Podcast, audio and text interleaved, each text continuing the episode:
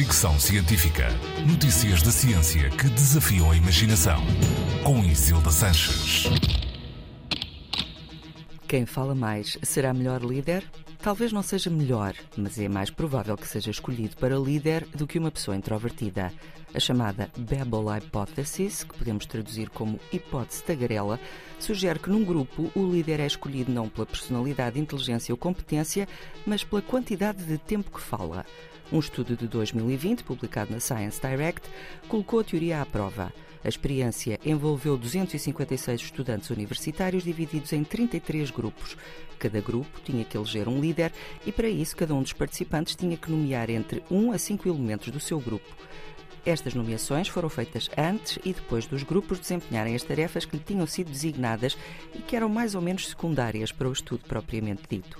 Os resultados mostraram que as pessoas que falavam mais, durante mais tempo, tinham mais probabilidade de ser nomeadas e também de chegar a líder, mesmo que não fossem as mais inteligentes ou a sua personalidade não fosse a melhor.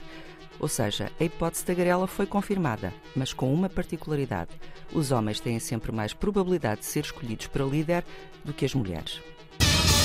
Fricção Científica.